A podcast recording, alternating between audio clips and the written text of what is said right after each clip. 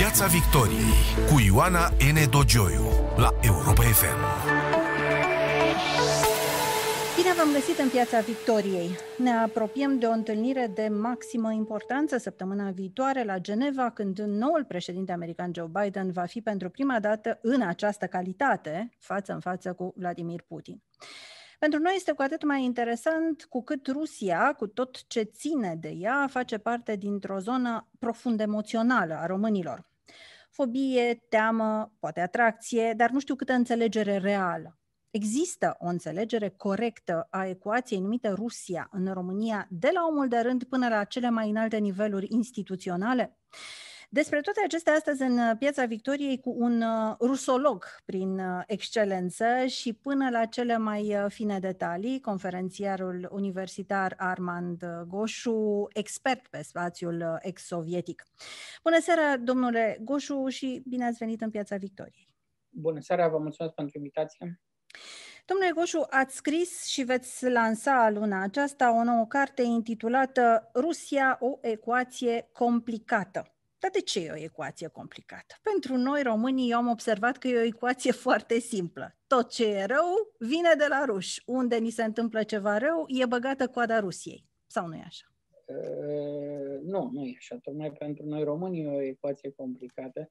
Cartea se adresează publicului din România, în primul rând, și încearcă să explice mecanismele intime de funcționare a scelei politice de la Moscova, spre deosebire de alte cărți care apar în România și care se ocupă mai degrabă de politica externă a Federației Ruse și o fac într-o manieră destul de superficială, mai degrabă după presa internațională, nu după documentele diplomatice rusești. Cartea mea este o carte de interviuri care se centrează pe politica internă rusească, pentru că, până la urmă, politica externă a lui Putin nu este decât o formă de manifestare, o continuare a politicii lui interne. De asta eu cred că dacă vrem să înțelegem politica externă a lui Putin, trebuie să ne uităm ce se întâmplă pe scena politică de la Kremlin. Noi avem impresia că suntem foarte importanți pentru Moscova și că Moscova alocă resurse foarte importante pentru tot felul de acțiuni, fie ele manipulări, diversiuni, destabilizări, pentru a acționa în România, pentru a destabiliza România. Cât de importanți suntem noi în mod real pentru Moscova, noi, România? Suntem, pentru că suntem parte a lumii occidentale. Asta ne face important pentru Moscova. Suntem NATO, suntem partener strategic al Statelor Unite într-o regiune foarte sensibilă, cum e regiunea extinsă a Mării Negre. Suntem parte a Uniunii Europene. De aceea, Rusia nu poate să ia ochii de la România. Totodată, pentru aparatul de propagandă rusesc, România este utilizată în Rusia, în propaganda din Rusia pentru rusofoni, să spunem, ca un fel de argument pentru a diminua seriozitatea, importanța, a sublinia lipsa de soliditate a Occidentului. Occidentul care primește o țară cum e România nu e cel mai solid adversar al Rusiei. Dacă vă uitați în presa rusească, de pildă, sunt cu îndărădnicie vehiculate fotografii de pe Bulevardul Brătianu, din piața Universității, din 1989, 90, 91, lăsând cititorului din Rusia impresia că România e o țară locuită de niște indivizi care aveau coborât din copac. Deci, în acest mod funcționează, dar se investește în mod real, îmi spuneați de propaganda prin poze, se investește în acțiuni în interiorul României? Eu cred că România reprezintă un capitol special, unic în felul lui, în propaganda rusească. Este problema, în general, în lumea științifică occidentală, în științele umane, tu încerci să creezi categorii. Ei bine, rușii nu încearcă să creeze categorii. Rușii încearcă să sublinieze diferențele de la... Ori, în cazul României, România și Moldova sunt privite ca spațiu informațional unic, iar tipul de mesaje de regulă vin prin Chișinău, traduse din limba rusă, și un alt tip de mesaje general valabile pentru lumea centrală europeană, care vin prin presa de limbă străină, adică presa germană, presa franceză, presă. Deci să nu vă închipuiți că cineva la Kremlin stă cu pușcă și țintește cât un termen de propagandă fix pentru România, pentru în același timp nu cred că trebuie să minimalizăm. Da, există o propagandă, interesul Rusiei este să slăbească România, interesul Rusiei este ca România să vulnerabilizeze, o țară slabă poate vulnerabiliza alianța NATO și Uniunea Europeană în această zonă sensibilă a Europei.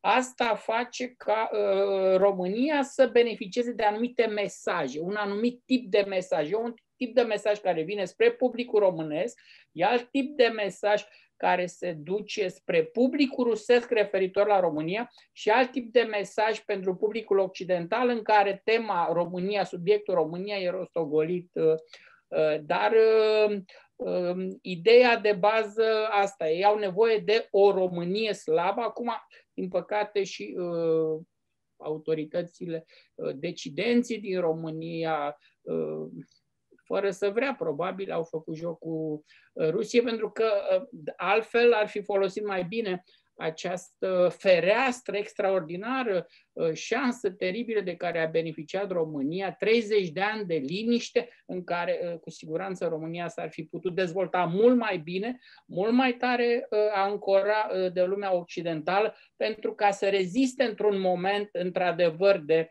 cutremur geopolitic, strategico-militar, care ar putea să urmeze, nu foarte târziu. Ce înseamnă fără să vrea? Ce înseamnă fără să vrea? Din neînțelegere? Vreți să-mi spuneți? Cred că din neînțelegere. Cred că e o luptă politică internă aici, un politicianism de speță joasă și mai e și o degradare a lumii politice.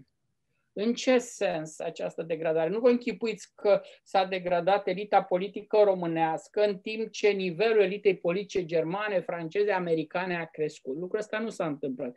Eu cred că e vorba de o degradare care s-a produs sub impactul revoluției tehnologice și dintr-o dată, sub acest impact, oameni cu mult mai puțină consistență intelectuală, culturală, au reușit să păcălească electoratul, să ajungă la putere, să se mențină acolo. Ciclurile electorale sunt destul de scurte, mizele sunt, țările latine, nici noi, nici Spania, nici Italia, nu suntem Danemarca, Finlanda, Suedia, țări așezate în care emoția în politică să aibă niște limite. La noi totul sau nimic.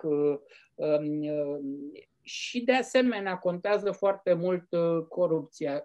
Rușii urmăresc foarte atent tema corupției. De ce? Pentru că acest subiect, succesul anticorupției în România, a fost folosit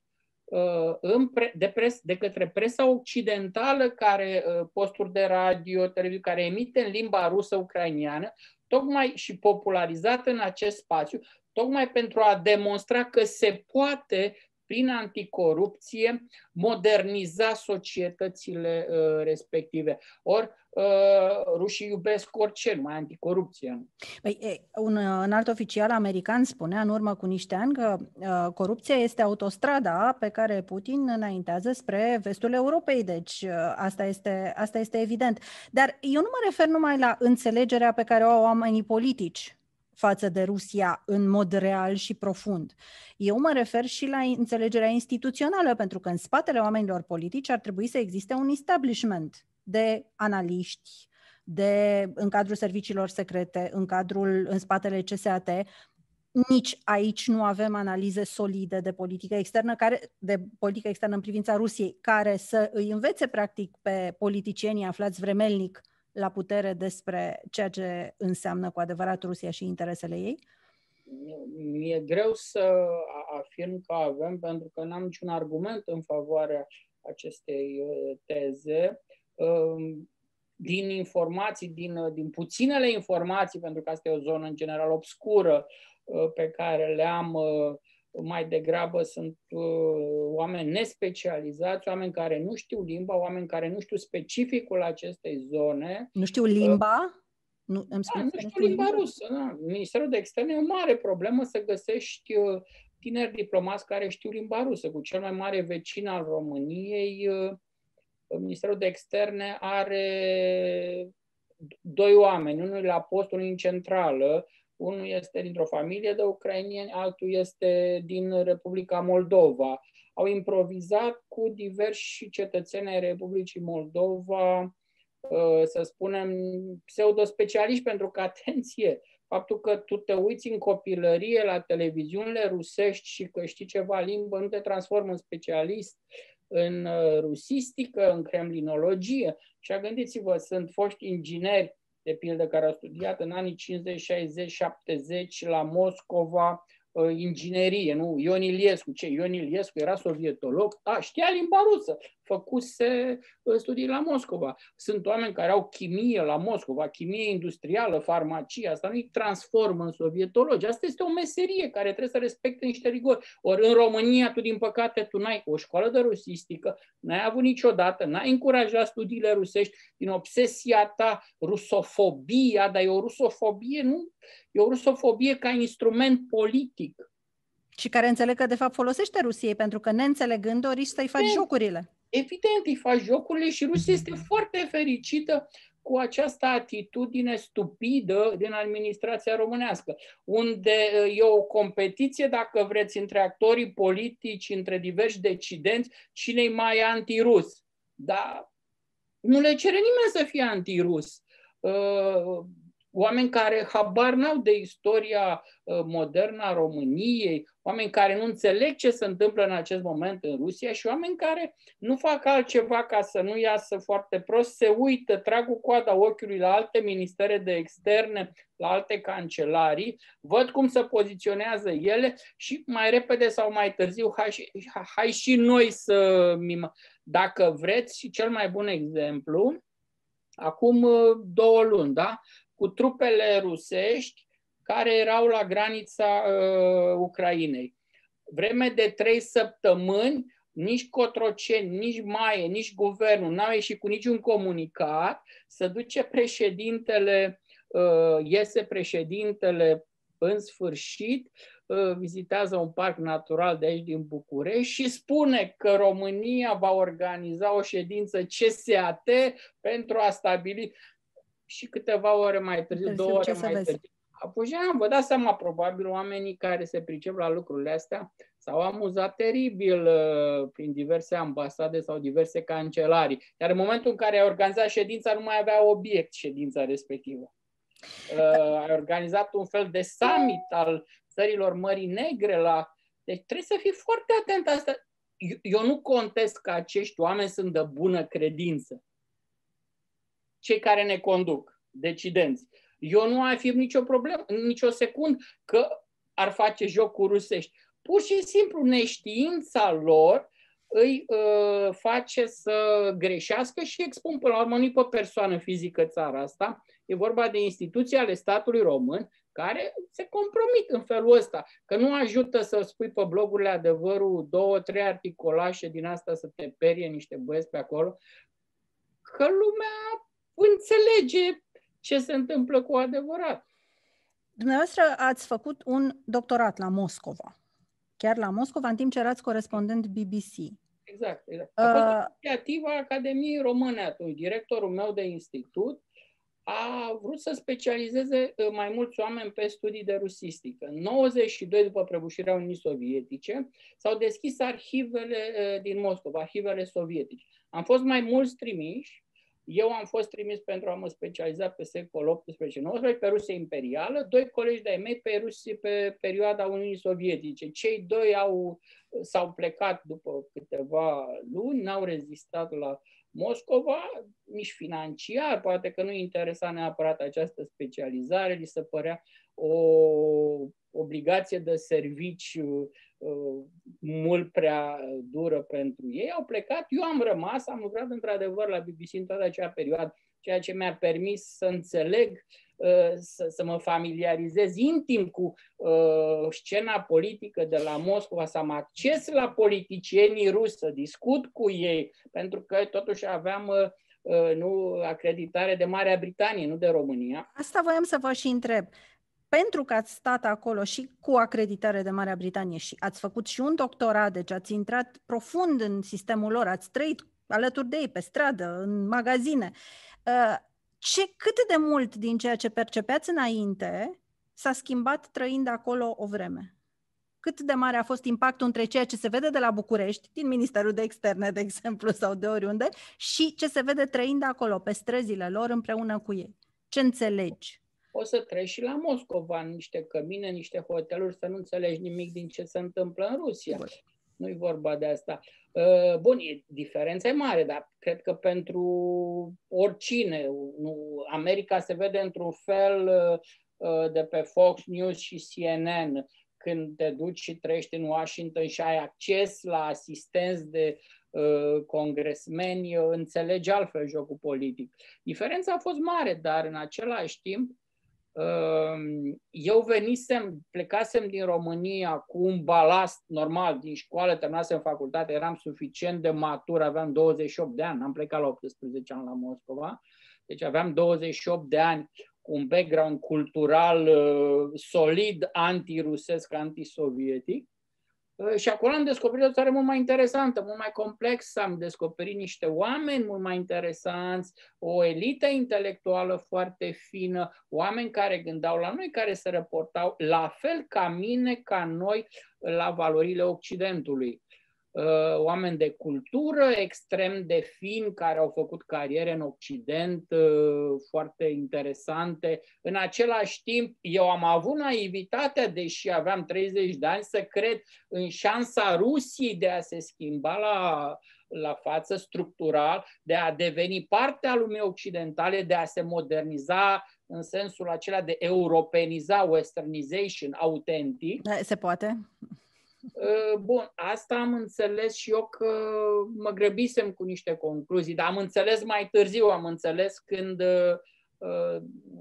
al doilea mandat al lui Putin, am înțeles când am văzut că s-a încheiat un contract social între Kremlin, între Putin și majoritatea rușilor, care au cedat pur și simplu drepturi în favoarea bunăstării. Au zis, vrem bani, vrem să trăim mai bine, am trăit în mizerie, vrem să ieșim din mizerie și la schimb noi mai renunțăm la niște pretenții. O lăsăm mai ușor cu drepturile omului, o lăsăm mai ușor cu democrație, acceptăm noile concepte ale Kremlinului cu democrație suverană, tot acest joc care pentru un om ca mine cu experiența comunismului în România nu putea să ducă decât aici.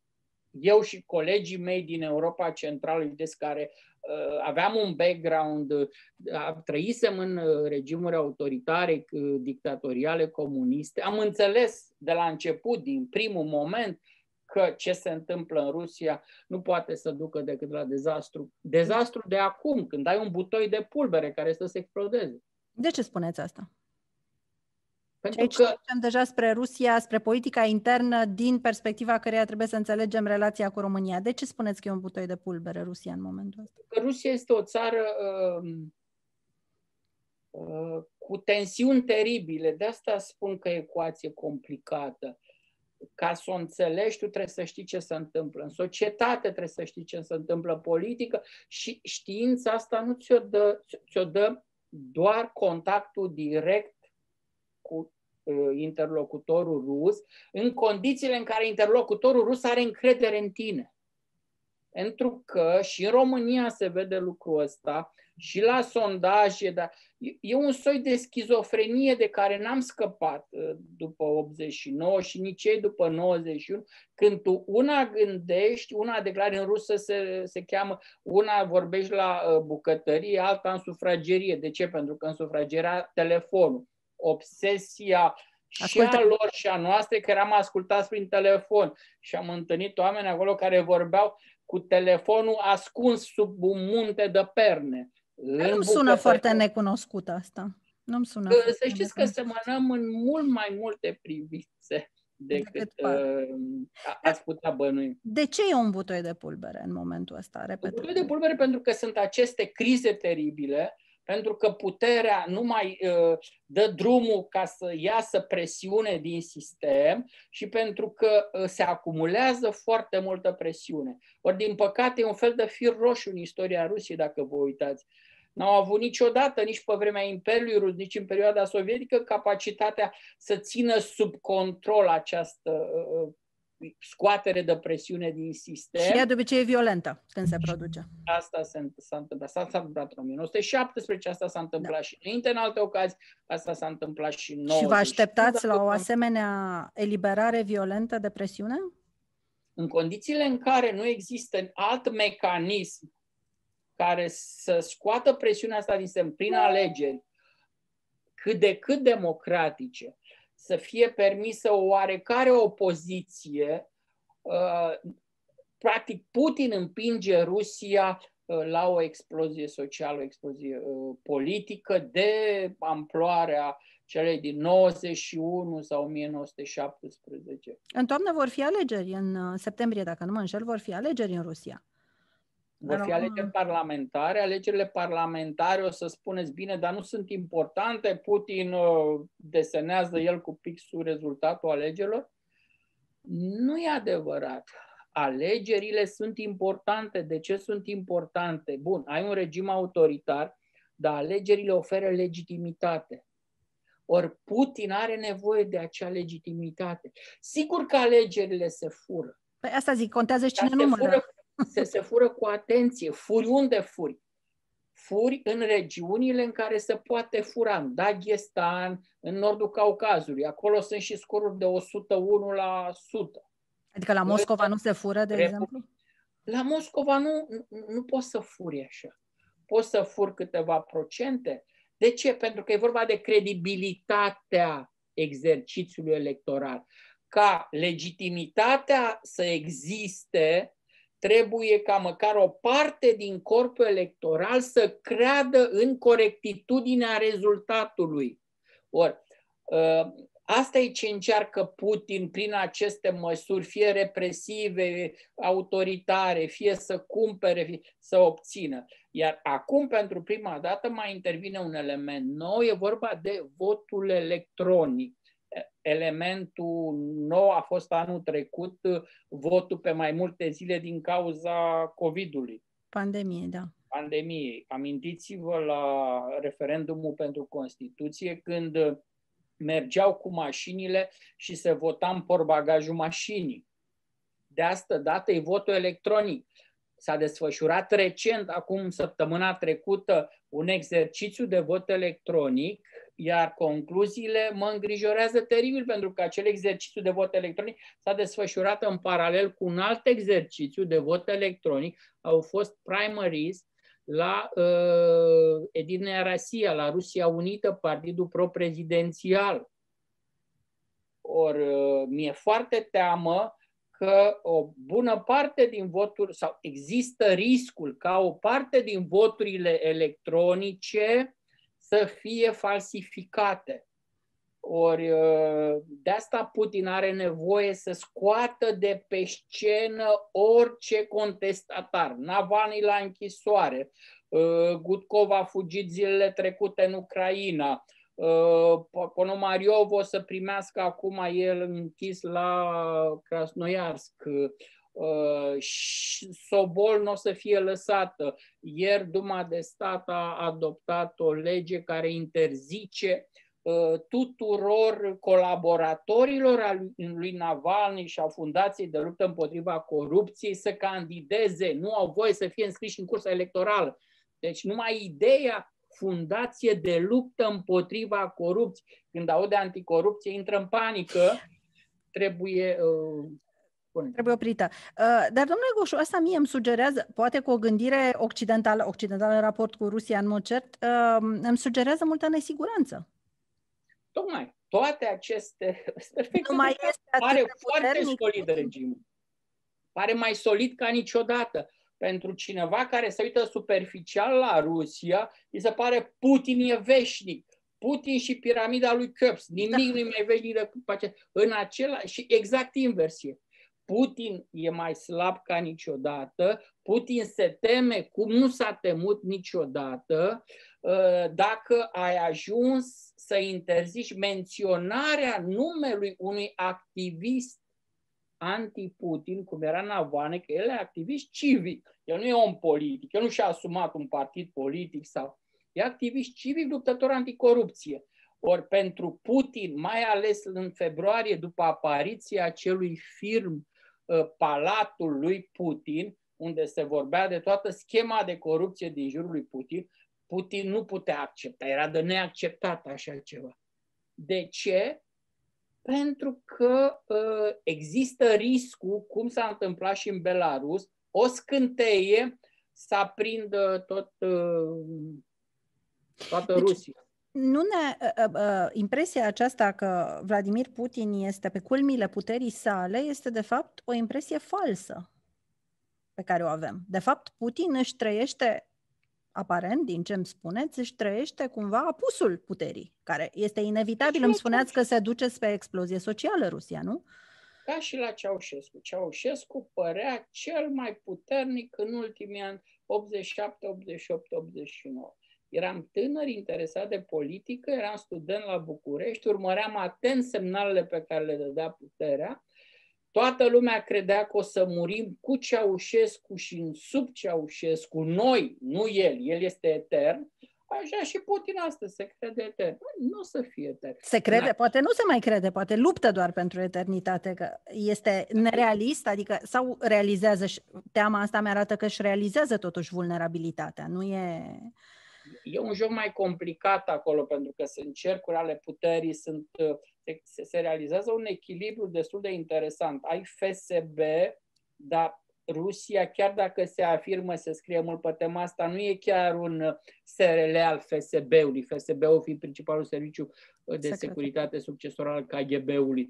Ai și lume spălățică, intelectual, destul de fin, liberali, care sunt utilizați de Putin ca un fel de... să spunem, în relația, punte în relația cu Occidentul, au fost cu mai mult succes utilizați până la Crimeea. Dacă n-ar fi fost episodul Crimeea, anexarea Crimeei, sunt sigur că Putin ar fi fost, să spunem, relativ acceptat de către Occident, cu toate derapajele lui. Până la urmă și Occidentul e obosit, s-a săturat să țină sus pe agenda Rusia, șansa ca Rusia să se occidentalizeze veritabil nu era foarte mare, câștiga suficient de bine din relația business-ul cu Rusia, Rusia reușise să-și constituie rețele întregi de lobiști în fiecare capitală occidentală, mai că a intervenit acel moment, anexarea Peninsulei Crimeea. Din acel moment, practic, Putin a fost condamnat. Că va dura 10 ani, că va dura 20 de ani. Bun. A fost o greșeală sau a avut nevoie de o demonstrație pentru zona internă? Evident că a avut nevoie de o demonstrație pentru zona internă. În primul rând, pentru zona internă, pentru că eu explic cele mai multe mișcări de politică externă prin rațiuni de politică internă. Amintiți-vă, vine Putin la putere în 2012, este contestat, are un scor foarte, cel mai mic scor în sondaje. În același timp a fost o lovitură de forță, l-a dus pe Putin la 80% timp de vreo 4 ani în sondaje, dar pe termen lung, prețul pe care Rusia îl plătește pentru Crimeea va fi dureros de mare. Ei, și în acest context, pe acest fond de politică internă pe care l-ați descris atât de bine, va avea loc întâlnirea Biden-Putin. Da, fiecare va avea ceva de demonstrat acolo, nu? Mă gândesc. La ce ne putem aștepta și mai ales la ce demonstrații ne putem aștepta, dar și la ce rezultat? Cred că miza fiecăruia este publicul intern de acasă. Evident. Atât pentru Biden să arate că în ciuda vârstei e în control, nu? Și a suspiciunilor. Da. Și e în control, cât și pentru Putin, care primește o gură, primește un tub de oxigen uriaș în campania electorală de la Biden. În felul ăsta, Putin demonstrează publicului intern și elitei care susține că e omolog de la egal cu superputerea americană, discută, că a refăcut din cenușă Rusia, ori asta este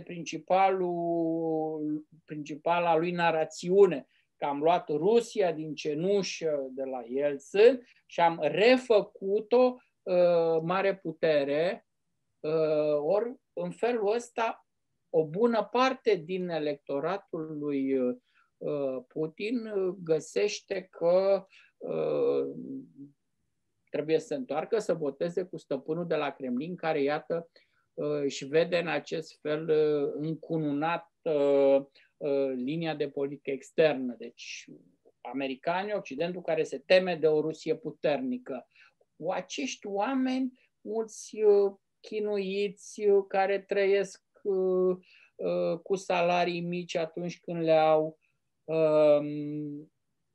pur și simplu sunt mai interesați, pentru că se educați în felul ăsta, sunt mai interesați de politică internațională decât de victoriile, chipurile ale țării, decât de situația reală. E un public destul de numeros, sunt procente bune din populație care au fost manipulate și continuă să fie manipulate în acest fel. Asta grație sistemului de educație pe care Putin l-a reformat. Așa, unui mental profund, imperialist, țarist, Maica Rusia. El a modificat manuale de istorie. Dacă vă uitați, a scos în afara legii niște dezbateri pe teme de istorie. Tu poți să faci pușcărie în momentul ăsta în Rusia dacă discuți teme sensibile legate de perioada interbelică sau de al doilea război mondial. Ceea ce, nu știu, în ce țară s-ar putea petrece. Nici în România lui Ceaușescu puteai atunci să pui sub semnul întrebării. Erau dezbateri în anii 80 privind Mihai Viteazu, privind Horea Coșca și Crișa pe Revoluție, că e răscoală, dar nu se făcea pușcărie. Acum legea spune că faci pușcărie. Și mai e ceva, incriminează orice punct de vedere care nu e conform. Incriminează orice organizație care nu este controlată. Foarte simplu, agent străin. Lege care spune agent străin. Ca să fii agent străin e foarte simplu. Trebuie să fi primit o sumă mică din străinătate. Ai prestat ceva pentru organizație străină, ai primit 50 de euro pentru ce ai prestat, ești agent străin. Presa, când publică un articol, sau când prea un articol, trebuie să spună acest articol a fost al Meduza, cum e o publicație care agent străin potrivit legislației rusești. Ori tu când spui și când repeți asta tot timpul, agent străin, e ca și când mai spune este spion străin. Și dușmanul poporului implicit. Dușmanul poporului. Sigur că da. La nivelul publicului vă dați seama că intervine acest blocaj. Tu nu mai poți relua un tip de informații neplăcute pentru Kremlin pentru simplu motiv că ele sunt puse în circulație de aceste redacții considerate agent străin. Ați spus că Joe Biden îi oferă un tub imens de oxigen. De ce? Are nevoie și Biden de Putin? Eu cred că Biden nu are prea puțin nevoie de Putin. Cred că Biden și-a făcut un calcul și a zis ce mă costă mai puțin? Să trimit niște nave în Marea Neagră sau în Mediterana Orientală, să trimit niște trupe pe teren în România, în Polonia, sau să-l sun pe Putin? Și a zis cel mai simplu e să-l sun și mai ieftin e să-l sun pe Putin. Americanii sunt foarte pragmatici din punctul ăsta de vedere și dacă vă uitați, într-un fel, e greu de vorbit în acest moment, pentru că nu avem decât câteva luni de mandat Biden, dar convingerea mea este că asta este direcția, cum a recentrat, de fapt Obama a început să recentreze atenția Americii pe zona Indo-Pacific. Președintele Biden continuă aceasta, iar România devine un fel de periferie într-un front și atenția americană va fi tot mai scăzută pe Rusia în ciuda tropăitului lui Putin. Domnule Armand Goșu, vă mulțumesc pentru prezența în Piața Victoriei. Sper să dezlege cât mai multă lume această ecuație complicată, Rusia. Prieteni, aceasta a fost ultima Piață a Victoriei din acest sezon. Să aveți o vară frumoasă, să vă bucurați de ea, să rămâneți sănătoși și optimiști, să ne auzim cu bine la toamnă. Rămâneți cu Europa FM. Piața Victoriei cu Ioana N. Dojoyu la Europa FM.